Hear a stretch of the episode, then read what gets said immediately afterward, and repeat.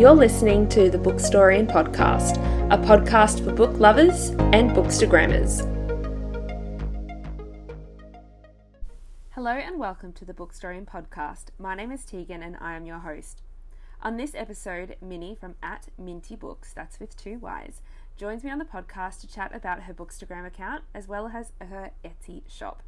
We have a chat about The Memory Police by Yoko Ogawa, which would have to be one of my most memorable reads of 2021.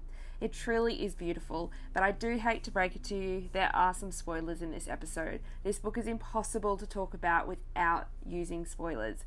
So, if you are contemplating reading this book, I highly recommend you do, and then circle back and listen to this episode of the podcast. Hi, Minnie, and welcome to the Bookstorian podcast. How are you? I'm good, thank you. How are you? I'm well, thank you. I'm excited to be chatting to you today about one of my most memorable reads of 2021.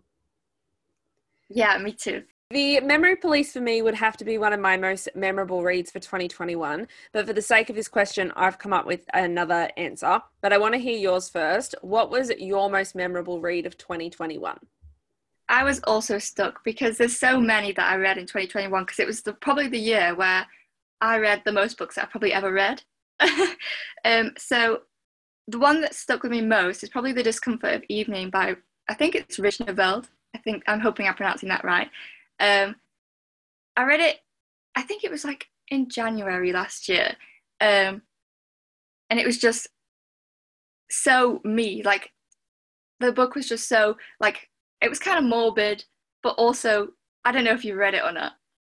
Um, but yeah, it was really good, and I would recommend people looking at triggers before before reading it. But it's just one of those books that really like grips you to to the very end. And I think sometimes that's what makes a good book is that you you you like it, but you might not actually be able to articulate all of the fantastic things about it that make it so memorable. Yeah. It's hard to like um, recommend it to people as well because um, it's it's such a weird subject in in the book as well that I'm like I don't want you to like feel like you're forcing you to read it because it's just so good but you know yeah yeah mine would be uh, Infinite Country by Patricia Engel and it's set across continents and time. It shines the light on Talia and her family, who are separated across two different worlds um, and are in two different countries. So, uh, Talia urgently needs to get back home to her father in Bogota so that she can board a flight and be reunited with her mother, her sister, and her brother, who are all in the USA. And it just, it was a tiny book, but it packs a punch. Was probably yeah. the best description of it. Um, so yeah, although it wasn't an overly long one. I learn a lot about cultural myths, about what it's like adjusting to life in a new world, particularly when you can't speak the language or you don't know if you can, if you go home, you won't be able to come back. Um, and definitely made me understand why people live countries apart from their loved ones or how those situations can occur and happen. And then it was just beautifully written as well like the language was moving and there was loads of symbolism and intricate characters. So i i would definitely recommend that one because it is very memorable. That sounds very me as well. Yeah you haven't read it yet? No i haven't read it yet but it sounds really good. Yeah it's it's similar to the memory police in the fact that it's so small that there's just so much in it yeah yeah so, Minnie, you are joining me because you have a Bookstagram account. Your Bookstagram account handle is at Minty Books with two Y's. Can you describe your feed for my listeners?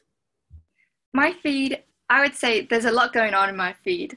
Uh, I'm one of those people who, like, I try to have the whole aesthetic Instagram thing, but sometimes it's hard to sort of stick with one thing because obviously, like, for me, each book well, I use my drawing as well in my posts.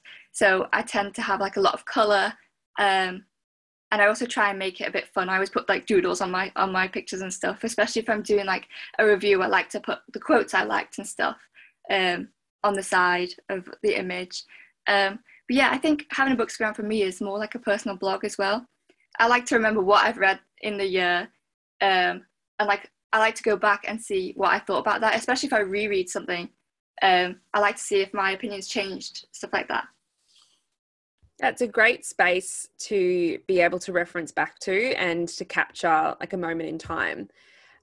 I like that you also brought up your like your use of color and your use of drawing and in particular last year you had a lot of pastel colors and that was definitely one of the things that made your account stand out to me do you have yeah. any advice for people who are trying to create a certain aesthetic on bookstagram particularly when it comes to like those brighter pastel tones yeah, I think it's I think it's hard when you first get started on Bookstagram because there are so many people who do an amazing job of editing their photos and taking like perfect uh, flat lays and stuff like that.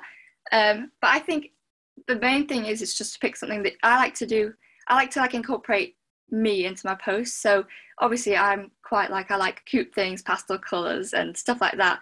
I think it's just finding that and then sticking with it because or else you might get overwhelmed. Um, but I think you can use um, editing apps like uh, Foodie is quite good because it's all like presets for you.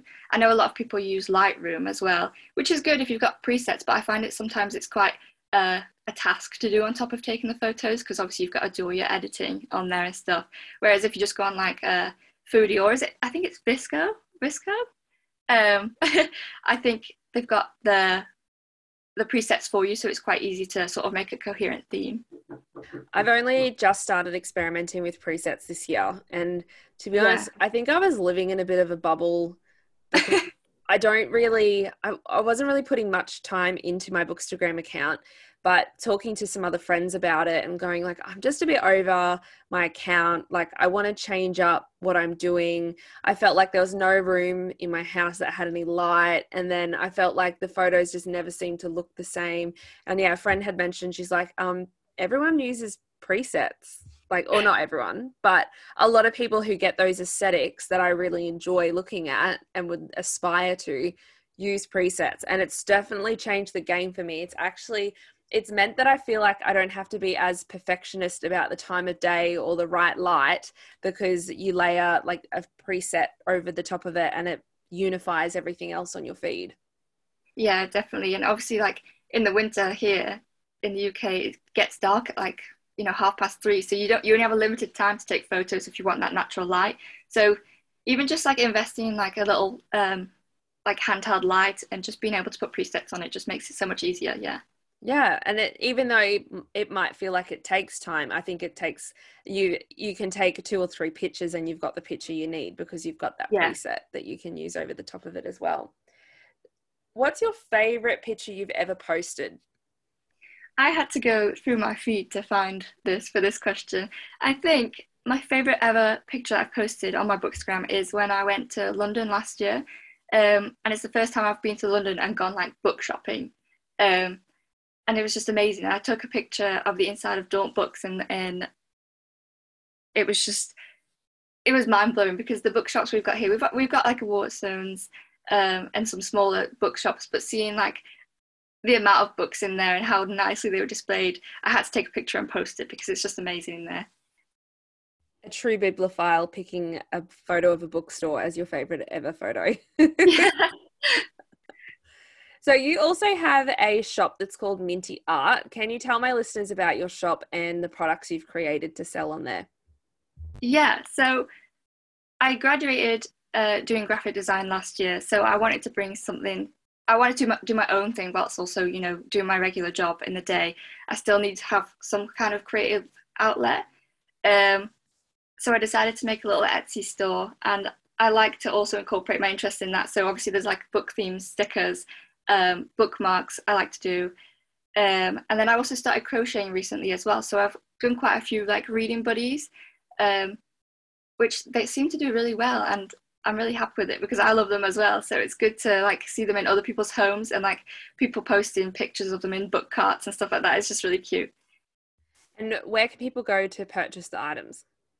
Um, so on Etsy, if you just type in Minty Studio, it should come up as my um, shop on Etsy. Awesome. And I'll put a link as well in the show notes to anyone who's listening and would like that direct link as well. Welcome to Books and the City podcast. I'm Becky. I'm Emily. I'm Kayla. I'm Libby. And we're your new bookish BFFs, A few years ago, the four of us met in a book club in New York City where our conversations spanned from the book club book to every other book we've recently read, what we're watching on TV, our love lives, living in New York City, and everything in between. We'd end up staying out all night chatting and having fun, and eventually started referring to ourselves as the Sex and the City of book clubs. Now, you can join the four of us every Monday for a new episode where we get together to chat about our recent reads. After each episode, you're left with four new book recommendations to add to your to be read list, and we'll leave you with a few laughs too. You can catch us anywhere that you can find podcasts. Be sure to subscribe so you don't miss our surprise author interviews and bonus episodes. Visit us at booksinthecitypod.com to learn more about us, and we'll see you on Monday.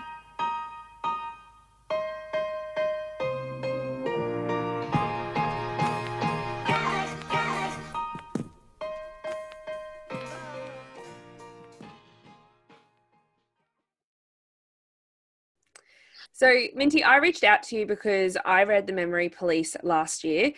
I really loved it, and I had noticed that you had read it as well. And I really like your bookstagram. So it went hand in hand, excuse to talk to you, and also a great book to talk about. So, The Memory Police is by Yoko Ogawa. And for those of you who are listening that haven't yet read it, what are you doing? Like, pause the podcast, go get yourself a copy, read it, and come back. But pause it after I tell you what it's actually about. so it's told from the perspective of an unknown author set in an unnamed island engulfed by an epidemic of forgetting. The Memory Police was a slow, reflective, and mod- metaphoric read. As birds, flowers, and objects slowly fade into, into inexistence, life continues on without them as best as it can.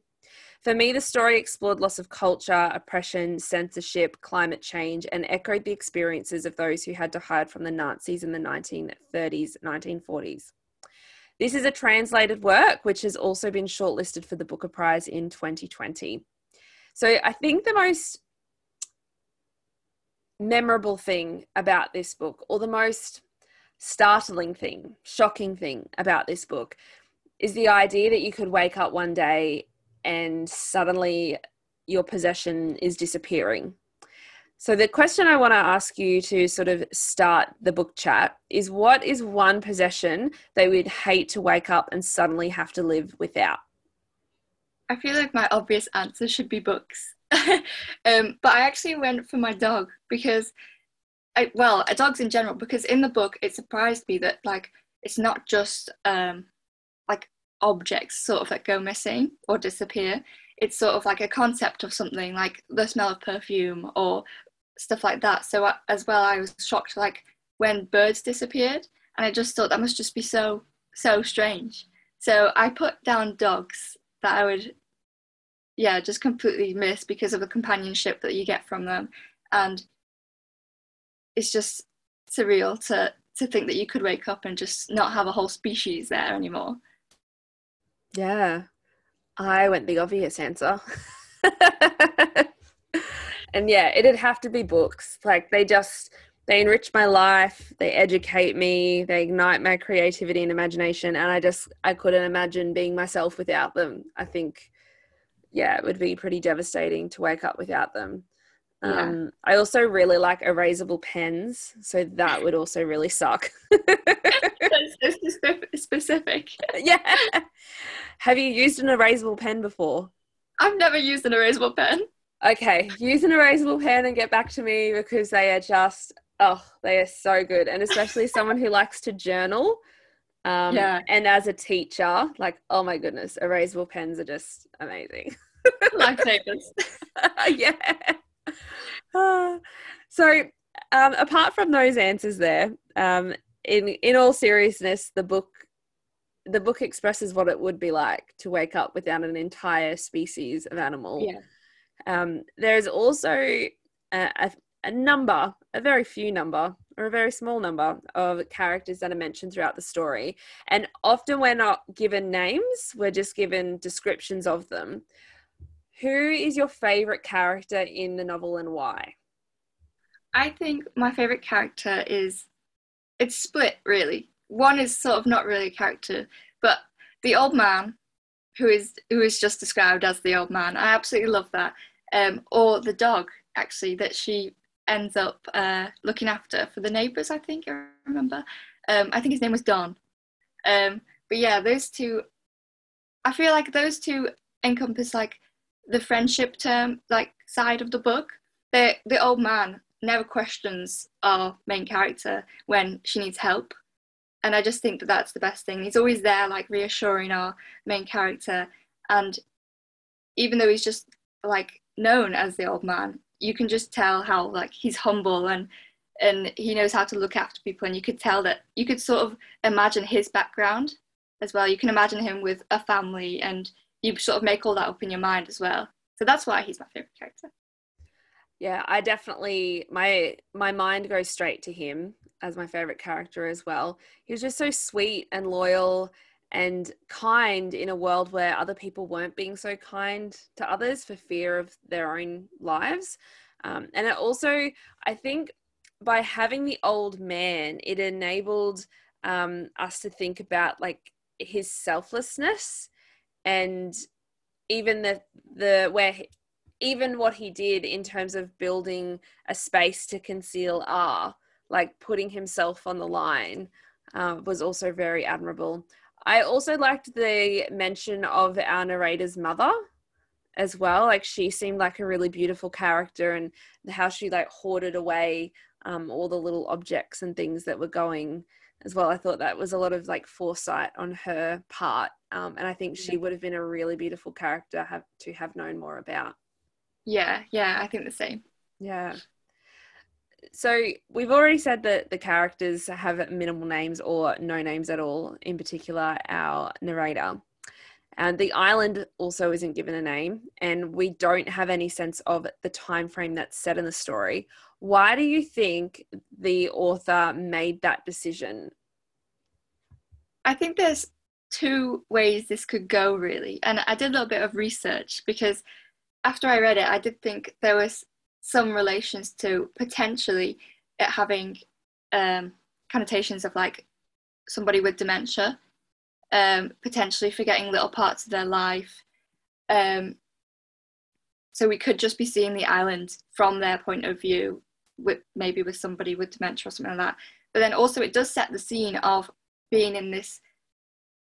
It sort of sets a scene for for the reader as well because you think I can't make up the image in my mind of this island because I don't even know what it's called or what it looks like or uh, what anybody's names are. So it sort of makes you also feel like you're maybe in a sense of disorientation as well, which I think is really good setting for the book. Yeah, certainly. And you don't get hooked on it. Like it doesn't matter. No, yeah, exactly. It doesn't affect this. It doesn't affect the story in the sense of you're not sat there thinking, "Oh, what what is this? What does this look like?" Because it's like so normalized in their world of forgetting things. I think the author did it as well to transcend time, that it could be set in the past or the present or the future and enables us as readers to put our own world or our own lens on top of what we're reading. So, like, I might have been able to imagine it as like an island of Australia, like Australia yeah. itself is an entire island, and the same with the UK, or like, you know, it it allows you to put your own lens and spin. But I I do have to admit, I think I was all, I was picturing it in Japan or like a little island off or one of the many islands I should say of of Japan. Yeah, um, I think I was also doing the same when I was reading mm, it. Yeah, and even though like yeah, never says it, but it's because you're the the author is Japanese. So. Yeah, yeah. you're thinking about what she would be picturing as well. Yes, yeah, definitely. Um, have you read any of her other novels? Just while I think of it to ask you. I haven't read them, but I actually do have two on my shelf. I have Revenge, and I also have um, The Housekeeper and the Professor. Yeah. Um, so they're both on my shelf, waiting to be read. yeah, awesome. I've I ordered because I've ordered a copy of The Memory Police that is my own. Um, yeah. But thank you to my best friend Hannah for the loan of her copy multiple times whilst recording the podcast. She said I was allowed to borrow it if I mentioned her on the podcast. So there you go. There's a mention. uh, but I, when I ordered it in, I also ordered a copy of The Housekeeper and the Professor. Um, yeah, that one really like interested me when I first saw it, and I was like, I have to pick that up, and I haven't got around to it yet, but I, I will. and some of the the covers are really beautiful. Like there's a beautiful hardback cover of the Memory Police. I couldn't get it anywhere, and the same with the Housekeeper and the Professor. I couldn't get the beautiful hardcover that would have matched the beautiful hardcover oh. Memory Police. I also have the paperback. yeah. it's a nice floppy one as well, my paperback. So yeah. It's good. Okay. So it's nice to read, not so pretty on the shelf. Ah, the the um the whole purpose of a paperback. Um, so the I think probably why we have more than one Yoko Ogawa book on our TBR is that the Memory Police is so beautifully written. Are there any memorable quotes that stood out to you that you'd like to share? Um, yeah. So one of the quotes which I tabbed in my book was um, the ticket was nothing more than a worn scrap of paper that might have been rescued from a trash can, and I had no idea why she had guarded it with such care. And I feel like that is so this book. It just is uh, represents the whole book in just like a small quote because it's a reminder of like all the things that they lost in the book and for the small percentage of people who can still sort of remember these things um, it can hold so much like emotion in just like a tiny scrap which you might just look past. And it just shows like even now like you might have something so random that you just have so much care for and someone might see it and think that it's nothing but to you it's everything sort of thing. I just thought it was really nice to think of it that way. Yeah i collect little like ticket stubs like for theatre um, and that certainly like reading that passage and even hearing you um, read it out as well just reminds me of those things. Like i get disappointed when it's a um, a ticket that's a like an e-ticket on your phone because i want the actual yeah. physical ticket so that exactly. I can look back one day and remember all of the different shows that I went to and watched and yeah it's it's interesting how those objects bring up memories and that's exactly what the ticket was. Yeah and I think that's obviously there's people who, uh, who collect photos and stuff like that but even when it's just like a little ticket something like that you don't need to explain that to anybody. That can mean everything to you without you having to you know justify anything so it's really nice. Yeah. I have two. Um my first one was very early on in the book. It's such a shame that people who lie here haven't been able. Oh, live. I've typed it out wrong. it's such a shame that people who live here haven't been able to hold such marvelous things in their hearts and minds. But that's just the way it is on this island. Things go on disappearing one by one. And that certainly made me think about like climate change and the, the like the environment changing around us and us as a human race like losing things. Um, and that it just we we go on and we don't think about all these marvelous things that are around us or the fact that one day we won't have them anymore because of what we've yeah, done. It's quite a powerful statement isn't it? Mm, certainly. Um, and i guess look at kind of the second quote also feeds into that same theme. It's subtle, but it seems to be speeding up, and we have to watch out. If it goes on like this and we can't compensate for the things that get lost, the island will soon be nothing but absences and holes. And when it's completely hollowed out, we'll all disappear without a trace. I think I also might have tapped that one somewhere. Yeah, page 53. yeah so that that also um I, that was also a bit of foreshadowing i thought yeah. for the entire novel as well and where it goes but there's certainly two quotes for me that stood out and really made me stop and think. Um, and i am going to mention two books at the end of the podcast that are similar to the memory police for me and they feed into that same idea about like climate change and um, the impacts that we've had on our environment as well. Yeah.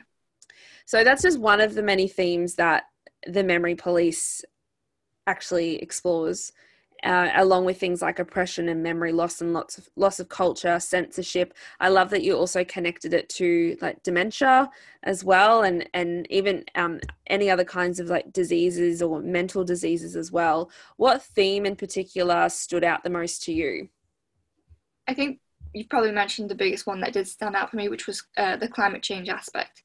Um, because of you know the more disruptive things like the birds and I think it was the roses disappearing. It was so emotional to see those go as well, and to see people saying, "Oh, it will be replaced by a different flower," and it's just it it proves what our sort of mindset is about climate change. That even though even if you know half half of the things in the world disappear, we're always going to think, "Oh, it will be replaced by something or something like that," and it's just like one day it won't though, and obviously that's just really scary to think about, and it's hard to imagine humans just like disregarding other animals and species and plants and stuff like that. It's hard to imagine us just being like, oh, it will be replaced by a different flower.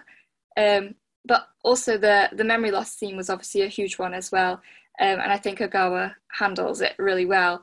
Um, she manages to make you feel the same sort of way, like she manages to make you feel like as though you're forgetting these things as well. Um, and I think explaining to somebody what it is to forget something is also really hard, but she manages to make it seem like you you understand how they're feeling in the book.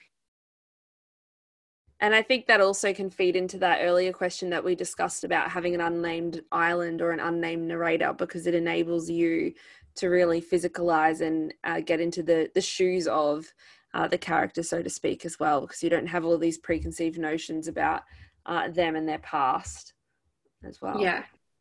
Um, for me, uh, apart from climate change, because I know we've spoken a little bit about that already, it would definitely be the loss of culture. Um, and I would liken it to the experiences of many people throughout the world who have experienced some kind of like colonization or invasion or loss of culture uh, through uh, through any means of like war or conquering. Um, and in particular in Australia, our First Nations peoples, when the Europeans came here, uh, they stripped the Indigenous people of their traditions, their language, their family structure, their way of life, and so much of their history today is lost to antiquity. It also made me think of uh, Jewish people during World War II um, hiding away from the Nazis or concealing themselves in uh, the walls of others' houses. And I mean, that connects to like the diary of Anne Frank and the little annex that her and her family lived in. So, and uh, yeah, there was just, there was throwbacks to these sorts of things as I read. And that's what I mean about the idea that that book could be past or present or future because it just speaks to other time periods and other experiences of, of people from around the world. Yeah, I know I read an article about um, Ogawa and how she sort of took uh, well, had the inspirations from the Diary of Anne Frank as well, and how she sort of had to think about what it would be like for other people like that and having to hide in an annex and, and living under sort of an authoritarian sort of rule as well. I thought it was interesting. Yeah, how she could take inspiration from it and create something that's removed from it, yet also feels so similar to it. Yeah. Oh, I really want to read more of her books. so we mentioned R, um, who is the the character within the story that our narrator conceals within her walls. Now, at the end of the story, and as I said, there are going to be spoilers, uh, but at the end of the story, R gets up and leaves the the annex and leaves the home, um, and we have our narrator fading away from life. How did you react to that ending, Minnie? I I felt satisfied with that ending. I know a lot of people might feel like they didn't get the closure that they wanted because there wasn't really an explanation of like why things were disappearing or what was going to happen to our narrator or what was going to happen to R as well. And I feel I feel like it satisfied me because I don't think I feel like I needed to to know what happened afterwards. Um, it sort of it sort of closed off the story for me. I thought it was really good ending. Um, and although I was quite sad at the ending, it was it was really good. It was a really good read. So I was very happy with. Yeah, I'm completely fine with an open-ended ending. yeah, exactly. I, I was happy with it to be open, and I can just sit with that and think about it. Yeah. What do you think happened to him? I have no idea. I sometimes when I was looking back at it, I thought, did he ever really exist? And then I thought, I don't, I don't know. And then I was thinking about obviously with his family, we, we, we got like a little bit of mention about his family, didn't we? About his um, wife, and I think he had a kid as well. Yeah, um, never met the baby. Yeah, exactly. So I, I, I mean, in my head, I'm hoping that he went and met his child, and I'm hoping that everything was okay in that sense. That's what I was hoping for. Yeah, I agree. I, um, I thought it was inevitable that our character was going to fade away like that that's where it was going. And as i said that that quote before that really foreshadowed what was going to happen. Um i i love that we don't actually know what happened to r so yeah. we can all speculate about what we think that happened. And i think in my mind he had that opportunity to see his wife and to see his child again um, but i don't think it would have ended well. I i think that uh, without the old man and the old man's boat yeah. Um, I really think he would have eventually been snatched by the memory police. Yeah, yeah. Yeah. And his return to civilization as well would have been so confusing mm. to him because obviously he's heard he heard what was happening in the outside world to through the narrator but to actually experience it when he was going outside would have been yeah. totally different yeah and he probably would have like stuck out like a sore thumb yeah. Like none of his limbs were missing or anything, and he was that, very capable. I, the limbs missing was probably the biggest mm. thing that just shocked me as well because I just couldn't think of how that would be working, and it was just such a weird thing to think about not being able to like understand that you still have limbs. Yeah, like like the leg was there, but it was invisible, sort of thing. Yeah, it was so strange, but I was just like, that was such a good way to describe these things. She's just such a good writer. Yeah, yeah, definitely. So it's very clear that we have enjoyed this book. Um, what are some books that you have read that are similar to The Memory Police? I I honestly can't say that I've read anything similar to it. I know that um, she does pull inspiration, and a lot of people liken it to 1984 um, by George Orwell. Um, but I actually haven't read that yet, and um, I can't think of anything that I would properly put it in the same category as that I've read. No. I've got three, and they're kind of like bits and pieces that I've picked up. Um, so the first one would have to be The Invisible Life of Addie LaRue by V.E. Schwab. I think the uh, the idea that the idea of like forgetting and memory. So Addie is the lead character in that story, and she uh, she's forgotten by others around her. So it kind of feeds into that. It's also very beautifully written uh, and has a very memorable ending, which would be some of the other things I'd liken it to. Um, if you are listening and you are interested, I have also done an entire episode dedicated to the invisible life of Addie LaRue, and you can find that in season two, episode two. The second book is Klara and the Sun by Kazuo Ishiguro um, that whole sort of dystopian, slightly in the future setting, and uh, the exploration of technology on our world. So, whilst we don't see the, the degradation uh, that a lot of things have had on the environment, we see the negative impacts of where technology could go, um, and the idea that technology could be replacing a lot of those um, a lot of those things that we take for granted in our lives, like what happens in the memory police, but just not the technology thing. Uh, and the final one, which I referred to earlier, uh, is The Last Migration by Charlotte McConaghy. Um, and it's set in like a cold, depleted environment, similar to the memory police. Uh, and it also explores that loss of um, in particular, like loss of animals. So that idea of waking up and, and birds are no more, or in this story, there's a particular bird uh, that they believe to have been extinct, or they believed it's the last migration of this bird. So, um, again, if you are interested, I have also done an entire episode on that book, and it's season three, episode three. Ooh. I think as well, any of those, um, any sort of book that has you, you get the sense of it being cold and grey on the unnamed island. Um, anything with that sort of setting will probably elicit the same feelings as this book as well. Sort of feeling. I I think the the weather changes throughout the book, doesn't it, as well? Where it gets gradually colder and colder, and it's just imagining that is just awful. Yeah, it's like the sun's disappeared, or like the heat has disappeared. Yeah, yeah. Well, thank you so much for speaking to me today on the Bookstorian podcast, Minnie. Thanks for having me. And now, a sweet treat just for you as you listen to the entire episode. Here is a little clip of what to expect in next week's podcast. All right, we are going to spin again. Um, Sarah, what do you hope is going to be spun up? What one do you really want to answer? The one that everyone should read. Oh, okay. What about you, Soph? What one would you like? Or maybe the award-winning author. I've got some good ones for that. Okay, so let's let's spin it and see what happens.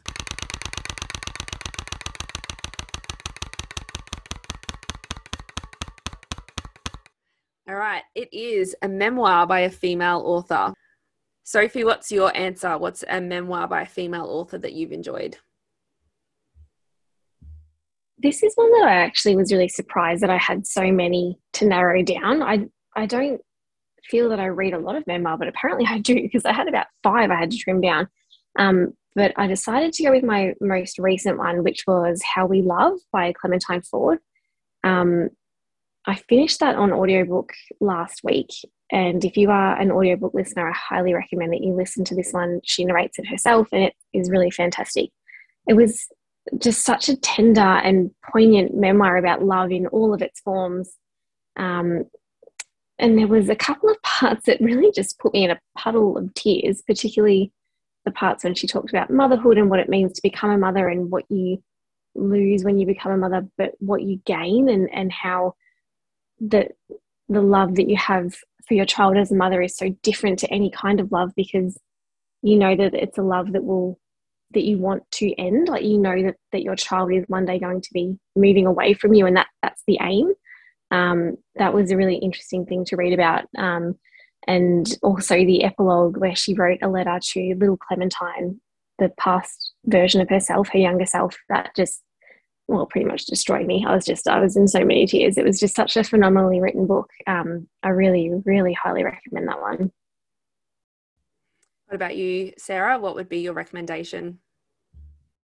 I have not read a memoir, but the one that I've got, which I've had for literally a year and a half, I haven't even read it yet though, is The Space Between by the Shameless Girls, um, Michelle and Zara. But I haven't read it yet, so I can't really recommend one. But I have heard it's really good, especially for girls in their 20s. So I do want to try and pick it up, but I might try and get the audiobook of it because I've heard the audiobook is really good of it. Yeah, I was going to recommend an audiobook as a way to get into memoir. And even I know you, you mentioned before we hit record on the podcast about not reading much nonfiction. For me, reading or listening to an audiobook that is a memoir or a nonfiction read is a much easier way for me to consume it. You have been listening to the Bookstorian podcast. Don't forget to subscribe to the podcast wherever you listen and follow me on Instagram at the Bookstorian Podcast.